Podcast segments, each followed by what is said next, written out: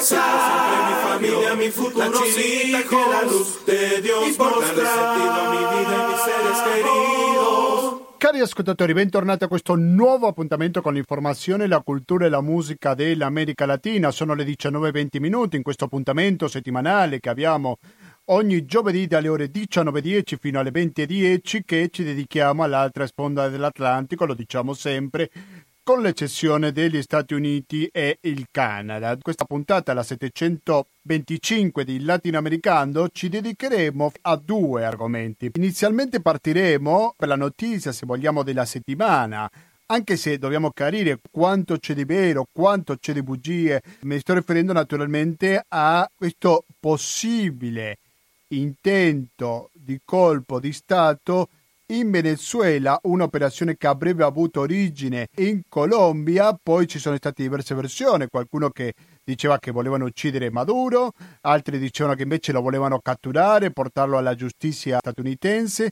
Quindi ci sono diverse voci su questa vicenda che proveremo a chiarire grazie al nostro ospite che fra poco avremo in linea. Questo sarà il punto di partenza di questa edizione di Latinoamericano, però naturalmente che non sarà l'unico, perché poi eh, torneremo su un argomento che riconosco che siamo abbastanza ricorrente. Perché siamo ricorrenti? Perché un problema che c'è da tantissimi anni che continua ancora oggi. Sto parlando della situazione dei Mapuches che si trovano sia nella Patagonia argentina che quella cilena e noi parleremo con eh, delle cooperanti internazionali italiane che sono state dallo scorso anno con i Mapuches dalla parte cilena, pensavano rimanere fino a giugno di quest'anno, proprio hanno dovuto scappare quando è partita questa crisi del coronavirus a marzo. Questi saranno gli argomenti di cui parleremo in questa edizione latinoamericana ascoltando, però non sentiremo pubblicità perché abbiamo un conto corrente postale che è il 120 82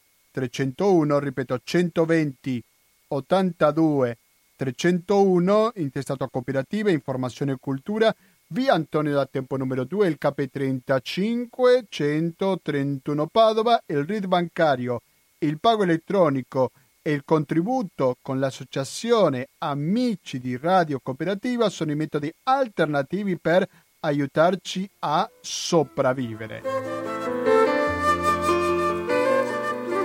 Musicalmente siamo accompagnati oggi da Venezuela de Luz dove ci sono diversi artisti. Adesso sentiamo Aquel Giuliano. Fresca está la madrugada y en la aurora maracucha una inmensa voz se escucha. Es el bardo que en barranda, cantando su gaita anda, deleitando a quien lo escucha. Fresca está la madrugada y en la aurora maracucha una inmensa voz se escucha. Es el bardo que en barranda, cantando sus gaitas anda, deleitando a quien lo escucha.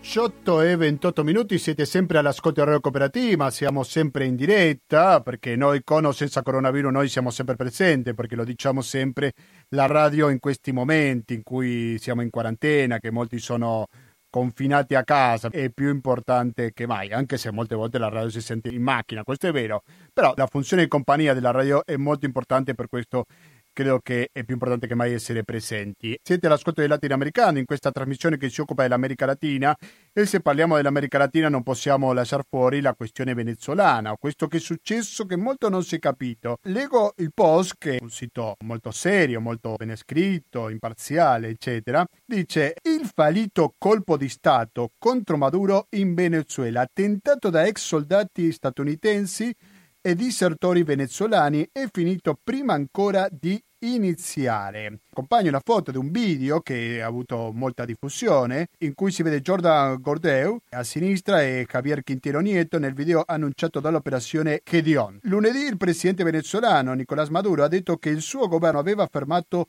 un assalto terroristico contro il Venezuela uccidendo otto persone e arrestandone più di una decina nel giro di due giorni.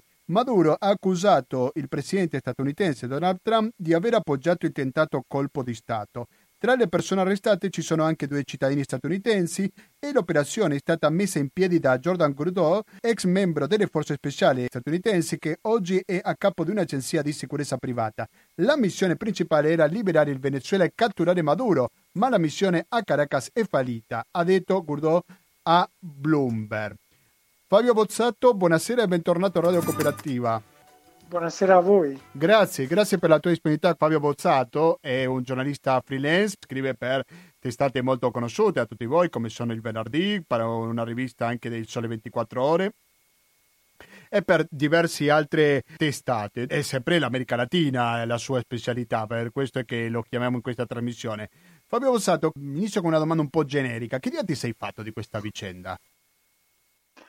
No, mi sembra una vicenda molto confusa e come dicevi tu all'inizio è, è, molto poco chiara, ci sono molte cose che si contraddicono, molte cose eh, che non tornano, almeno nella ricostruzione fatta dal governo venezuelano. E, di sicuro questo gruppo di uomini armati di tutto punto è sbarcato a Macuto, a una trentina di chilometri da Caracas, e, e sono stati subito disarmati, c'è stato una, una, eh, cioè, la, la, le forze del, la, i militari hanno, li hanno bloccati subito e tra l'altro si vedono anche dei video dei, dei pescatori, delle persone locali che eh, sono là.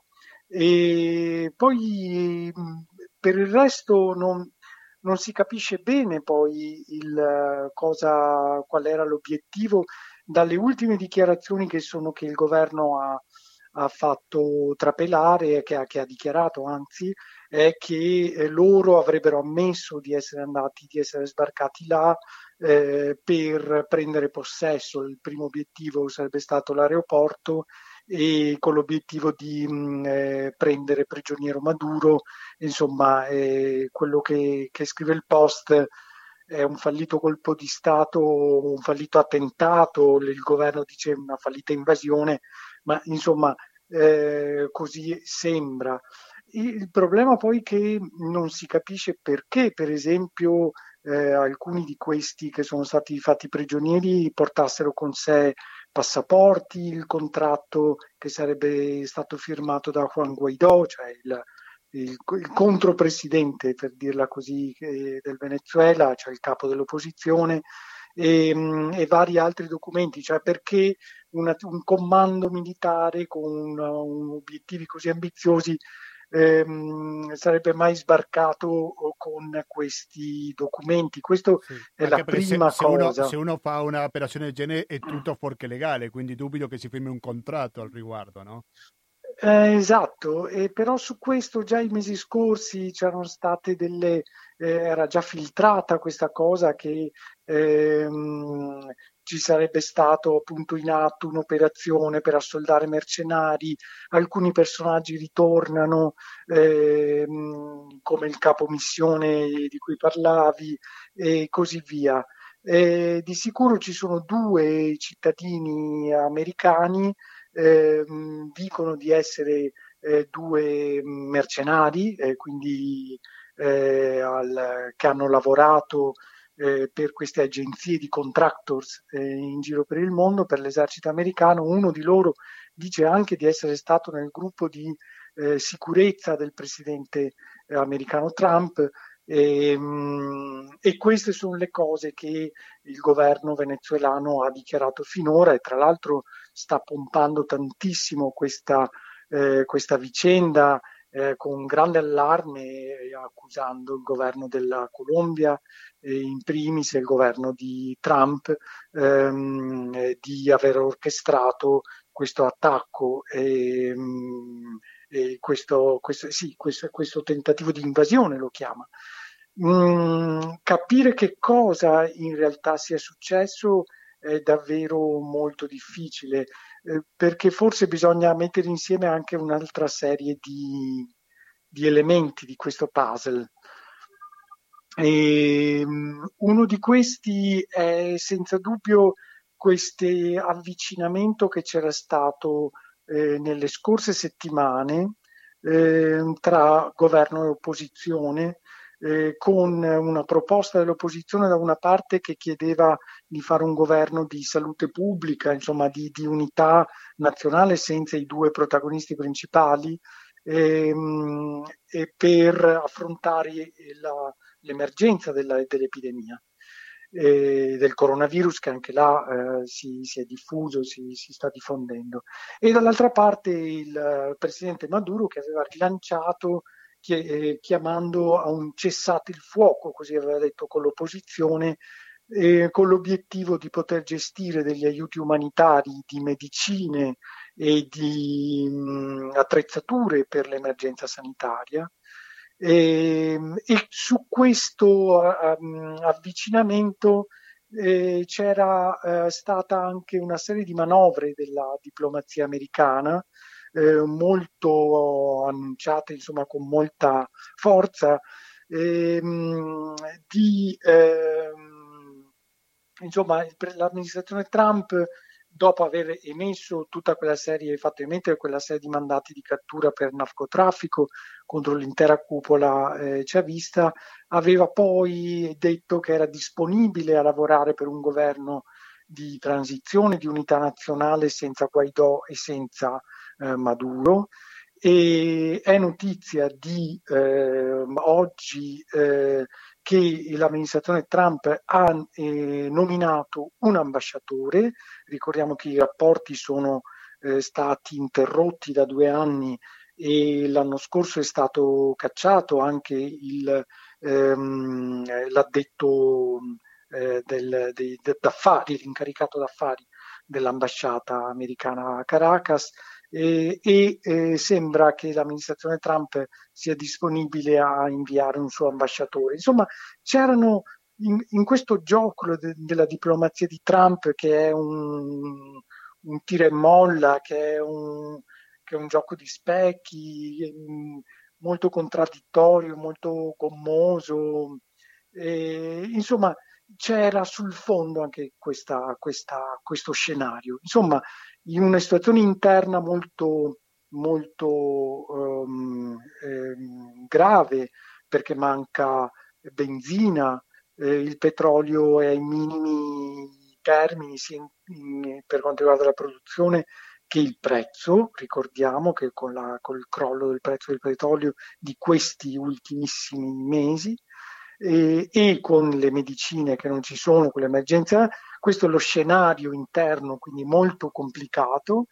Dall'altra parte uno scenario esterno con questi protagonisti che si muovono un po' all'oscuro e un po' gridando e, e quindi è molto difficile da, da, da, formulare delle ipotesi molto serie, cioè comunque starei molto attento a, a definirlo sia un'invasione che un colpo di Stato. Quali sono gli elementi per dare ragione sia a una che all'altra parte? Le informazioni sono un po' contraddittorie fra di loro, no? Sì, sì, certo. Di questa vicenda a me hanno colpito forse due elementi. Mm, un elemento è che se quello era lo scenario che vi avevo un po' tratteggiato, di sicuro la, le, le, le, le dinamiche di avvicinamento, di, di eh, insomma, la, la, provare a trovare un terreno, mh, mm, non dico di, di, di, ne, di negoziato, di,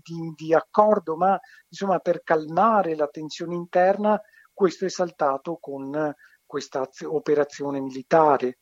E, mh, mm, perché i toni sono durissimi e credo sia saltato qualsiasi tavolo ci fosse di avvicinamento.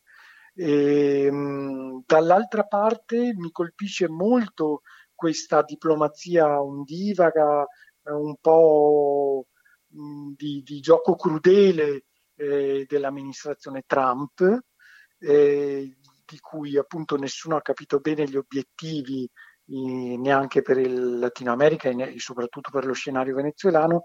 Il terzo elemento che mi colpisce molto è che il controspionaggio ehm, venezuelano, eh, venezuelano sì, è, è, è, particolarmente efficace e ricordiamo che il controspionaggio in Venezuela è gestito da uno degli apparati di controspionaggio migliori che sono i cubani.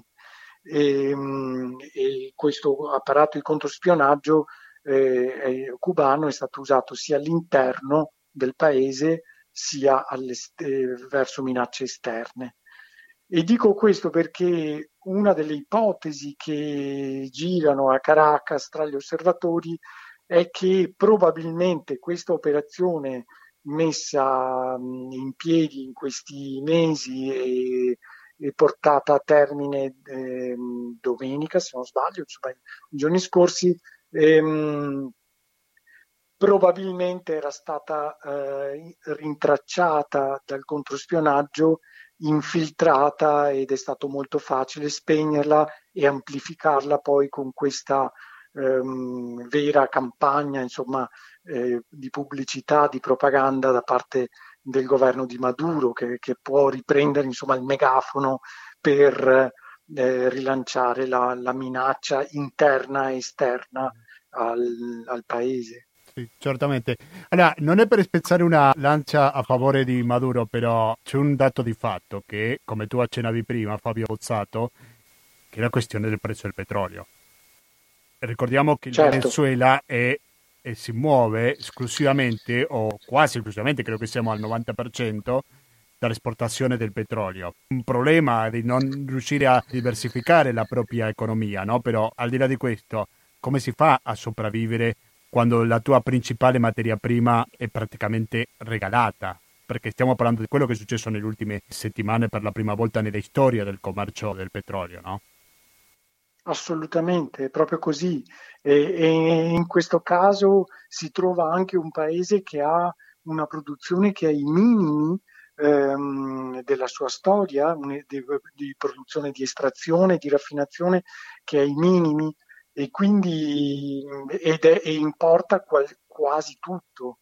Quindi è veramente una situazione ancora più complicata da quel punto di vista rispetto a un anno fa quello che è riuscito a fare in questi mesi, in quest'ultimo quasi anno, eh, anche meno di un anno, il governo è stato da una parte eh, allentare le misure di controllo sia di cambio che di import-export che di prezzi dentro eh, l'economia diciamo domestica per cui eh, c'erano stati quasi dei cenni di un, di un miglioramento eh, perlomeno della distribuzione e di importazione e distribuzione di una serie di prodotti basici. Ehm, dall'altra eh, puntando eh, molto su ehm, eh, transazioni eh, soprattutto di oro ehm, estratti in modo legale e soprattutto illegale, con tutta una serie di paesi che vanno dalla Turchia alla Russia, agli Emirati e così via. E perché dobbiamo tenere presente che il Venezuela è sotto sanzioni ehm, della, eh, degli Stati Uniti e, e, quindi tutti quelli che commerciano e, e hanno business con eh, con il governo direttamente o indirettamente del Venezuela eh, sono sotto sanzione. Per cui, ad esempio, ha fatto molto scalpore recentemente, eh, credo sia una cosa di un mese fa, eh, la decisione della Rosneft, la, la compagnia petrolifera russa, eh, di ehm, rescindere tutti i contratti, ne aveva molti in, eh, in Venezuela, per non essere bersaglio delle, delle, delle sanzioni eh, statunitensi, con un giro, con delle triangolazioni, passandola uh, ad, altri, ad altre società russe, avevano bypassato la cosa. Ma insomma, questo per dare l'idea del livello di difficoltà che, che, il paese si trova e il governo si trova ad affrontare. Fabio Bozzato, purtroppo devo salutare perché abbiamo altri ospiti che ci aspettano, però ci promettiamo, prometto, mi impegno pubblicamente a chiamarti in un altro momento di notizie meno urgenti e parlare sulla tua esperienza che hai avuto sia in Nicaragua che nel Salvador. Vuoi dare un titolo soltanto così lasciamo la suspense per gli ascoltatori per la prossima volta che ti chiameremo? Beh, sarà interessante per esempio vedere cosa... Sono due paesi che per esempio sul vi... sull'epidemia hanno preso due strade completamente diverse. Il Salvador ha chiuso tutte le frontiere, preso le... delle misure strettissime e molto autoritarie anche persino. Il Nicaragua, che, è un, che ha un regime sì. autoritario, ha lasciato tutto aperto e ha detto che Gesù li protegge.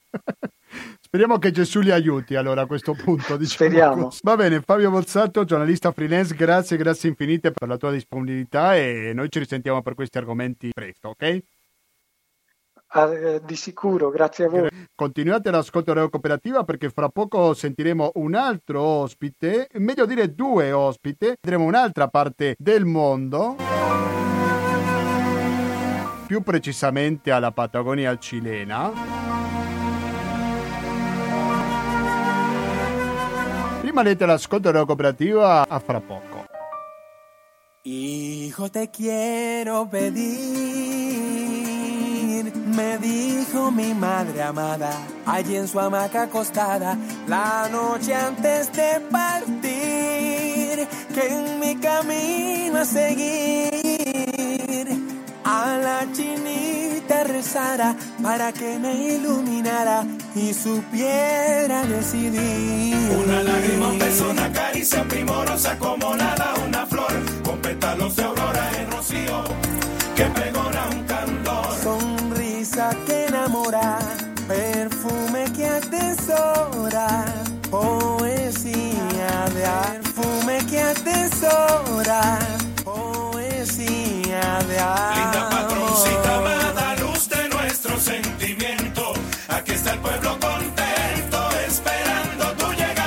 19 e 50 minuti siete sempre all'ascolto di Radio Cooperativa in questa edizione che siamo partiti eh, parlando del Venezuela perché una delle notizie della settimana, forse la più importante, molto chiacchierata, anche se come abbiamo capito anche dal nostro ospite tanto chiara non è la vicenda, è una questione che sicuramente continueremo a seguire nelle prossime edizioni di Latinoamericano. Adesso cambiamo completamente argomento perché ci spostiamo al sud del Sud America, quindi alla Patagonia cilena per essere più precisi. C'è la situazione dei Mapuches che sempre l'abbiamo detto in più un'occasione dove si violano i diritti umani da parte del governo di Sebastián Piñera, però noi adesso vorremmo capire come l'hanno visto due cooperanti internazionali, due ragazze che sono arrivate lo scorso anno in territorio Mapuche e dopo hanno dovuto scappare via praticamente, ma non per questioni politiche, bensì sanitarie, perché proprio sono tornati a marzo quando è esploso la pandemia del coronavirus. Sono Ilaria Fontana e Sofia De Vincenzo. Buonasera ragazze e benvenuti a Radio Cooperativa.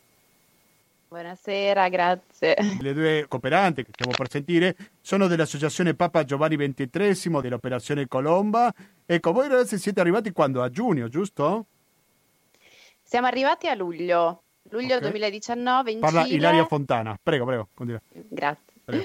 E con un progetto sì, dell'Associazione Papa Giovanni eh, che rientra sotto un, eh, un, programma più grande chiamato Corpi Civili di Pace, promosso dallo Stato italiano, che sostanzialmente si basa nell'inviare piccoli gruppi di persone, di civili, eh, in situazioni di conflitto. È un progetto sperimentale che eh, cerca di utilizzare soluzioni alternative alla forza militare in, eh, appunto per la risoluzione eh, di, di, situazioni di conflitto. E il nostro progetto ehm, aveva già avuto una fase, diciamo, esplorativa, eh, in base alla quale poi è stato scritto eh, il progetto eh, si basa sul popolo Mapuche, che è il popolo nativo originario del, della parte meridionale, centro-meridionale di Cile e Argentina. Noi però siamo stati solo in Cile. E, e, sostanzialmente quello che volevamo un po' fare come azioni concrete sul, sul campo era eh, monitoraggio della situazione dei diritti umani del popolo Mapuche conoscenza diretta e condivisione eh, della vita quotidiana con le, con le comunità mapuche e, e, poi successivamente produzione di materiale su, mh, su situazioni che avevamo, che avevamo rilevato e informazioni che avevamo raccolto eh, sempre rispetto alla, alla tutela o meno dei diritti umani eh, del popolo Mapuche da, da, distribuire attraverso cui fare informazione. Non so se vuoi aggiungere qualcosa, Sofia Di Vincenzo, rispetto a quello che diceva Ilaria.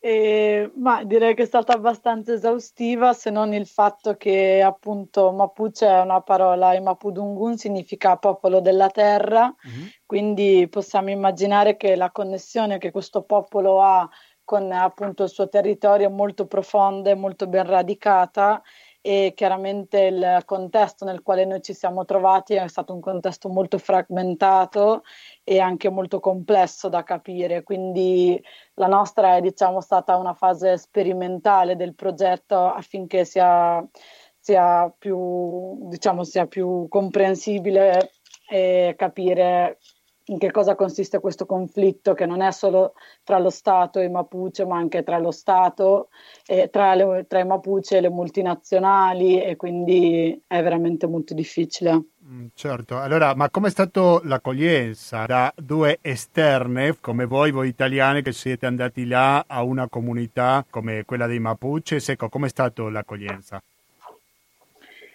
Allora, noi ci siamo sentiti accolti molto bene, in verità, e chiaramente va ricordato che entrare all'interno di comunità eh, come questa è veramente difficile perché appunto eh, i Mapuche sono molto diffidenti verso persone esterne, stranieri, eh, poiché in passato sono stati molto delusi dalla presenza. Mm. Hanno dei appunto, motivi sia... essere delu- per essere delusi. Hanno le loro ragioni, senz'altro. Mm. E, però piano piano vivendo con loro siamo riusciti a entrare in contatto, a, appoggiarli, a supportarli, a accompagnarli nella loro lotta e nel, anche nelle loro attività quotidiane. Quindi insomma sicuramente è stata un'esperienza molto profonda vivere con loro. Non so certo. se Ila tu vuoi sì, aggiungere... Certo. Bisogna guadagnarsi la fiducia, no? In voi, dico. Esatto. Eh, sì. E siete esatto. riusciti? Eh, diciamo che secondo noi sì, insomma, sì, siamo, okay. siamo okay. ancora in contatto con loro. Quindi... Ah sì? Sì, esatto, sì, da, da, qua, piano piano. Com'è stata la vita lì, le infrastrutture, il cibo, la vita quotidiana, ecco, che avete vissuto in questa terra? Allora, la vita con i Mapuche è stata molto, è molto semplice, come, come sono loro d'altronde. E devo dire che la maggior parte delle volte, direi il 90% delle volte, ci hanno accolto nelle loro case o in case di familiari o amici, eh, il che forse, come diceva Sofia, sottolinea il legame di fiducia comunque che si era creata o so, che avevamo ispirato in qualche modo. E, um, il cibo che, che, abbiamo mangiato con loro è sempre stato molto buono, spesso c'erano molti piatti a base di carne, degli animali che loro stessi allevano, delle verdure che loro stessi coltivano eh, presso le loro case. E mh, mm, la frutta che cresce spontaneamente negli alberi o nelle piante vicino insomma vicino a dove vivono. E, e infatti i Mapuche erano un popolo di raccoglitori prima di prima di insomma, diventare nomadi raccoglitori, prima di diventare, distanziarsi e diventare anche agricoltori. Come la stessa umanità. E, esatto. Sì. e, però sì, eh, la, la, nostra esperienza in Cile è stata mh, veramente in, vissuta in pieno nelle comunità mapuche. Quindi, per esempio, io potrei dire poco sulla cultura cilena.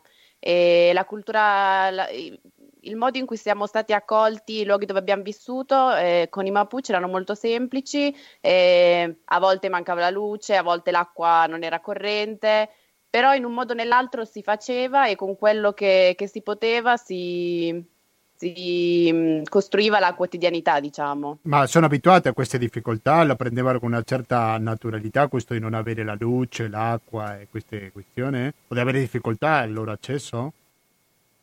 Sì, sì, sì, loro erano abituati. Eh, da, ci sono da dire due cose forse. Una, che da un lato è un modello di semplicità perché, perché eh, nel senso i Mapuche sono, come diceva la Sofia, sono un popolo che ha sempre mh, vissuto strettamente a contatto in relazione con la natura. Eh, e dunque una vita, una vita, semplice dove l'acqua la trovi al fiume, e, insomma cerchi quello che è attorno a te.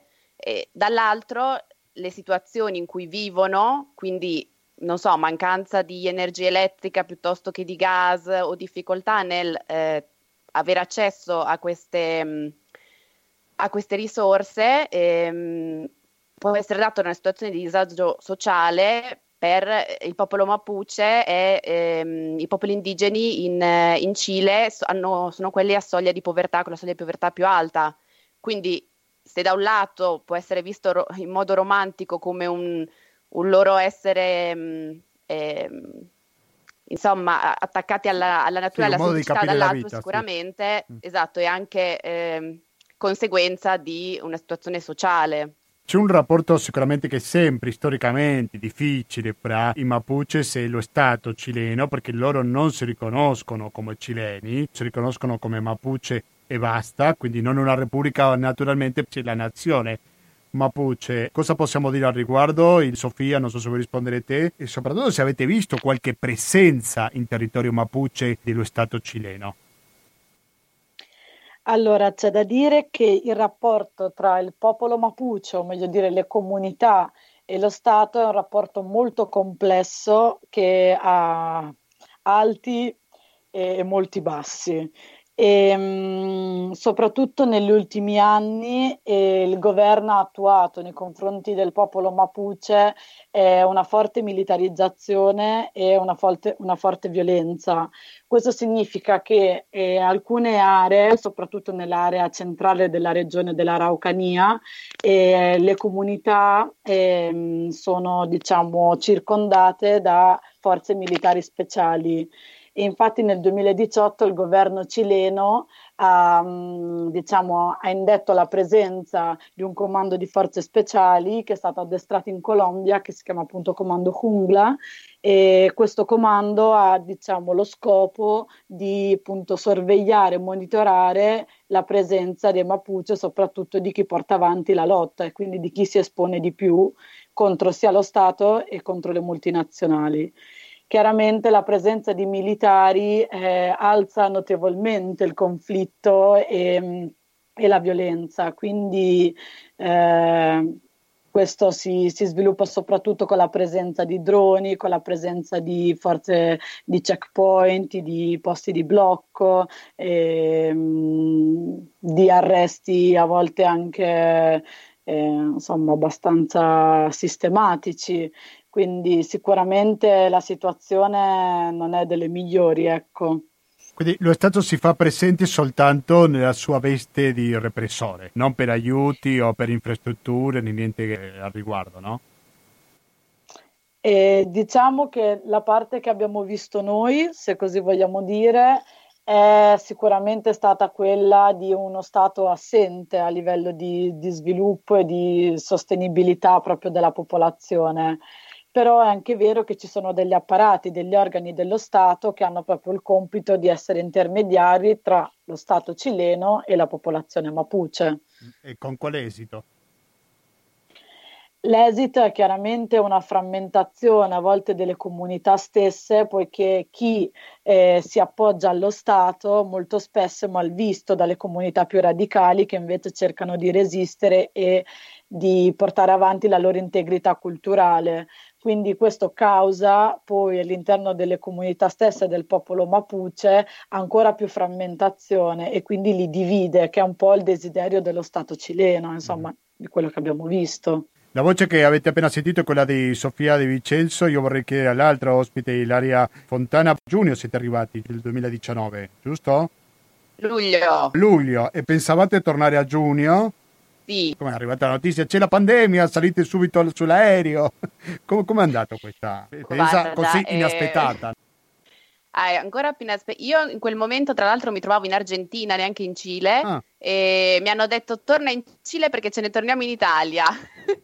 ah, quindi partendo no, da Santiago, mica da Buenos Aires. Partendo da Santiago. Eh. Eh, sì, no, diciamo che non c'è stato neanche tempo di realizzare perché è successo veramente nel giro di pochi giorni. Ovviamente da un lato c'era eh, il desiderio della nostra um, organizzazione di non terminare il progetto, dall'altra eh, la situazione sanitaria e la nostra sicurezza anche personale. Alla fine giustamente è stata presa questa scelta e um, ognuno l'ha presa, insomma, l'ha affrontata un po' in modo, in modo suo. Sicuramente, ecco, guardando il lato positivo questi mesi in cui, siamo, in cui siamo a casa, noi stiamo continuando a lavorare, stiamo scrivendo mh, report sulle situazioni che abbiamo incontrato, post, cerchiamo di fare informazione appunto, quindi è un momento in cui che ci sta aiutando a sistematizzare un po' tutto quello che abbiamo, che abbiamo trovato là. Ecco, raccontaci un po' quali sono questi post, chi ci ascolta dove potrebbe trovare più informazioni a proposito del vostro lavoro. Allora, noi pubblichiamo su un sito che ha anche la pagina Facebook e Instagram che si chiama Antenne di Pace. Antenne e... di Pace, sì. Sì, lì ci sono notizie da, diciamo, tutti un po' i gruppi corpi civili di pace in giro per il mondo que- di quest'anno e quindi ci sono anche le nostre. Altrimenti trovate anche notizie sul sito, pagine, tutto di Operazione Colomba. Mm, e là è che avete lavorato voi, avete scritto i documenti per questi siti, giusto? Esatto. Allora, visto che è stato interrotto così bruscamente questo rapporto con i Mapuche, pensate di tornare in futuro a riprendere questa esperienza? Quando tutto sarà più tranquillo, no? Naturalmente. diciamo che Domanda il desiderio è molto difficile. Eh, chiaramente poi ognuno mh, mm, la pensa un po' come, sai, tornando uno si fa tutta un'altra idea, elabora anche la propria esperienza. Eh, l'idea generale è quella di poter aprire una presenza effettivamente a fianco della popolazione mapuche, quindi in teoria il progetto dovrebbe continuare, poi eh, non si sa chi di noi tornerà giù eh, però il desiderio appunto che effettivamente qualcuno di noi possa proseguire questo progetto. In modo chiaro. Prima di salutarci, volete raccontare qualche altra esperienza che avete avuto con i Mapuches, agli ascoltatori? E io volevo raccontare una, vabbè, una cosa semplice che mi era rimasta. E un giorno eravamo in una comunità e stavamo parlando con la, con la, diciamo, con la signora che ci aveva accolto in casa e appunto questa è una comunità in un'area molto eh, dove c'è molta, molti scontri tra polizia e Mapuche e soprattutto molte irruzioni della polizia nelle comunità Mapuche, che ricadono ovviamente anche sui bambini e specialmente sui bambini quando sono testimoni della violenza che vedono sui genitori o comunque sulle persone della comunità. E lei ci diceva che eh, avrebbe tanto voluto che i suoi figli studiassero, mh, eh, diventassero avvocati o eh, psicologi per poter difendere poi il loro popolo eh, sia da un punto di vista legale, quindi magari concreto, sia eh, psicologicamente e emozionalmente, eh, perché era un popolo danneggiato, un popolo che resiste e, e mostra una forza incredibile di andare avanti, però che ha subito veramente tanto ed era molto bello questo suo pensiero di come prendersi cura attraverso certe professioni, attraverso i suoi figli, di come prendersi cura della comunità, della collettività. Sicuramente perché predomina uno sguardo sociale a tutta questa vicenda, giusto? No? Tutt'altro che esatto. individualista come siamo abituati in Occidente, esatto. no? Benissimo, Ilaria Fontana e Sofia Di Vincenzo dell'Associazione Papa Giovanni XXIII dell'Operazione Colombia, grazie infinite a entrambe per farci conoscere la vostra esperienza agli ascoltatori di Radio Cooperativa e alla prossima. Grazie, grazie mille a voi. Ciao a tutti. Un saluto. Ciao, e... ciao, ciao. Cari ascoltatori, sono le 20 e 8 minuti, quindi mi sembra che siamo a un buon punto per ascoltare la sigla di chiusura.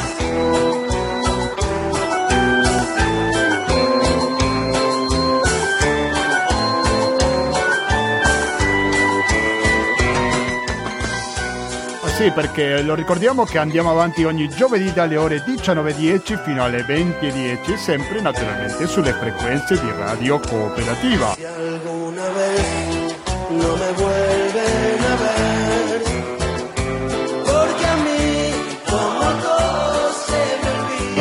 Che vive solo ed esclusivamente grazie al vostro contributo al conto corrente postale 120 82 301 in gestione cooperativa, informazione e cultura, via Antonio Tempo numero 2, il KP30 531 Padova.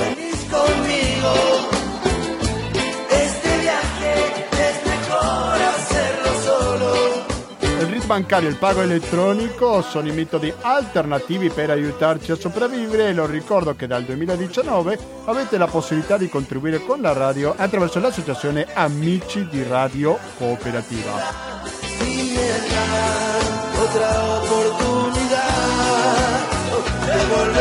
Empezar. Mejor que.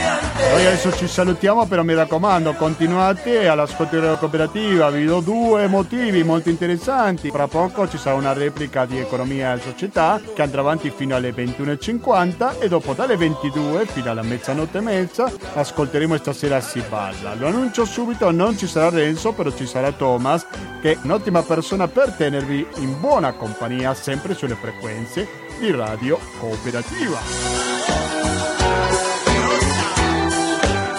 Io sono sempre in attesa dei vostri messaggi che lo potete pedire attraverso la mail che è latinoamericando-gmail.com Ancora latinoamericando-gmail.com Que basta, da Gustavo Claro non mi resta più che salutarvi, noi ci diamo appuntamento a domenica prossima alle ore 18.30 per l'attualità internazionale dove parleremo fra gli altri sui diritti umani in Egitto dopo la morte di un giovanissimo regista. Grazie e alla prossima!